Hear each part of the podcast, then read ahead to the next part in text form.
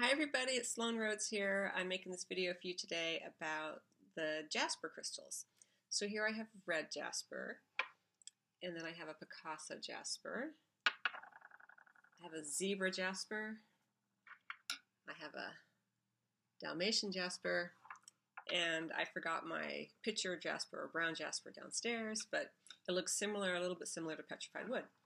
Now, the jasper family of crystals are very grounding. They're very much associated with bringing you into your body, especially red jasper. Red jasper is a wonderful stone to use for the lower chakras to give you a sense of, of stability in the world. To if you're feeling a little fragile, red jasper will help you kind of re-enter your body, feel the strength of being a manifest being, and help you to feel more confident as you go out in the world so you don't feel so pushed around by external forces. Red jasper also is said to um, prolong sexual um, desire, let's say.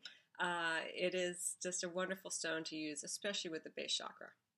Now, I like to use Picasso jasper um, to ground your creative impulses. So it's wonderful to feel inspired and creative, but then we need to channel that creativity into something manifest so that we can move the energy. So I like to use Picasso Jasper for that.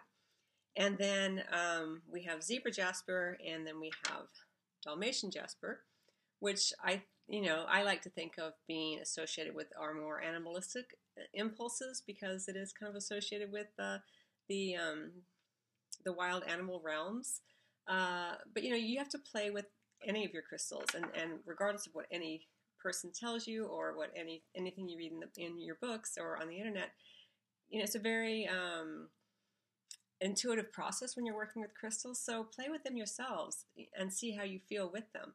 But that being said, I have to say that red jasper is a wonderful stone to use for your lower chakras.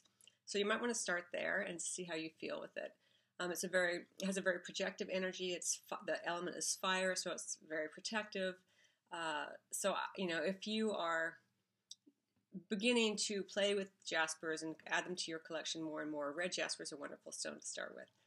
Anyway, I hope that you find that helpful, and if you did, please do like, share, and subscribe, or leave me a comment. I always appreciate it.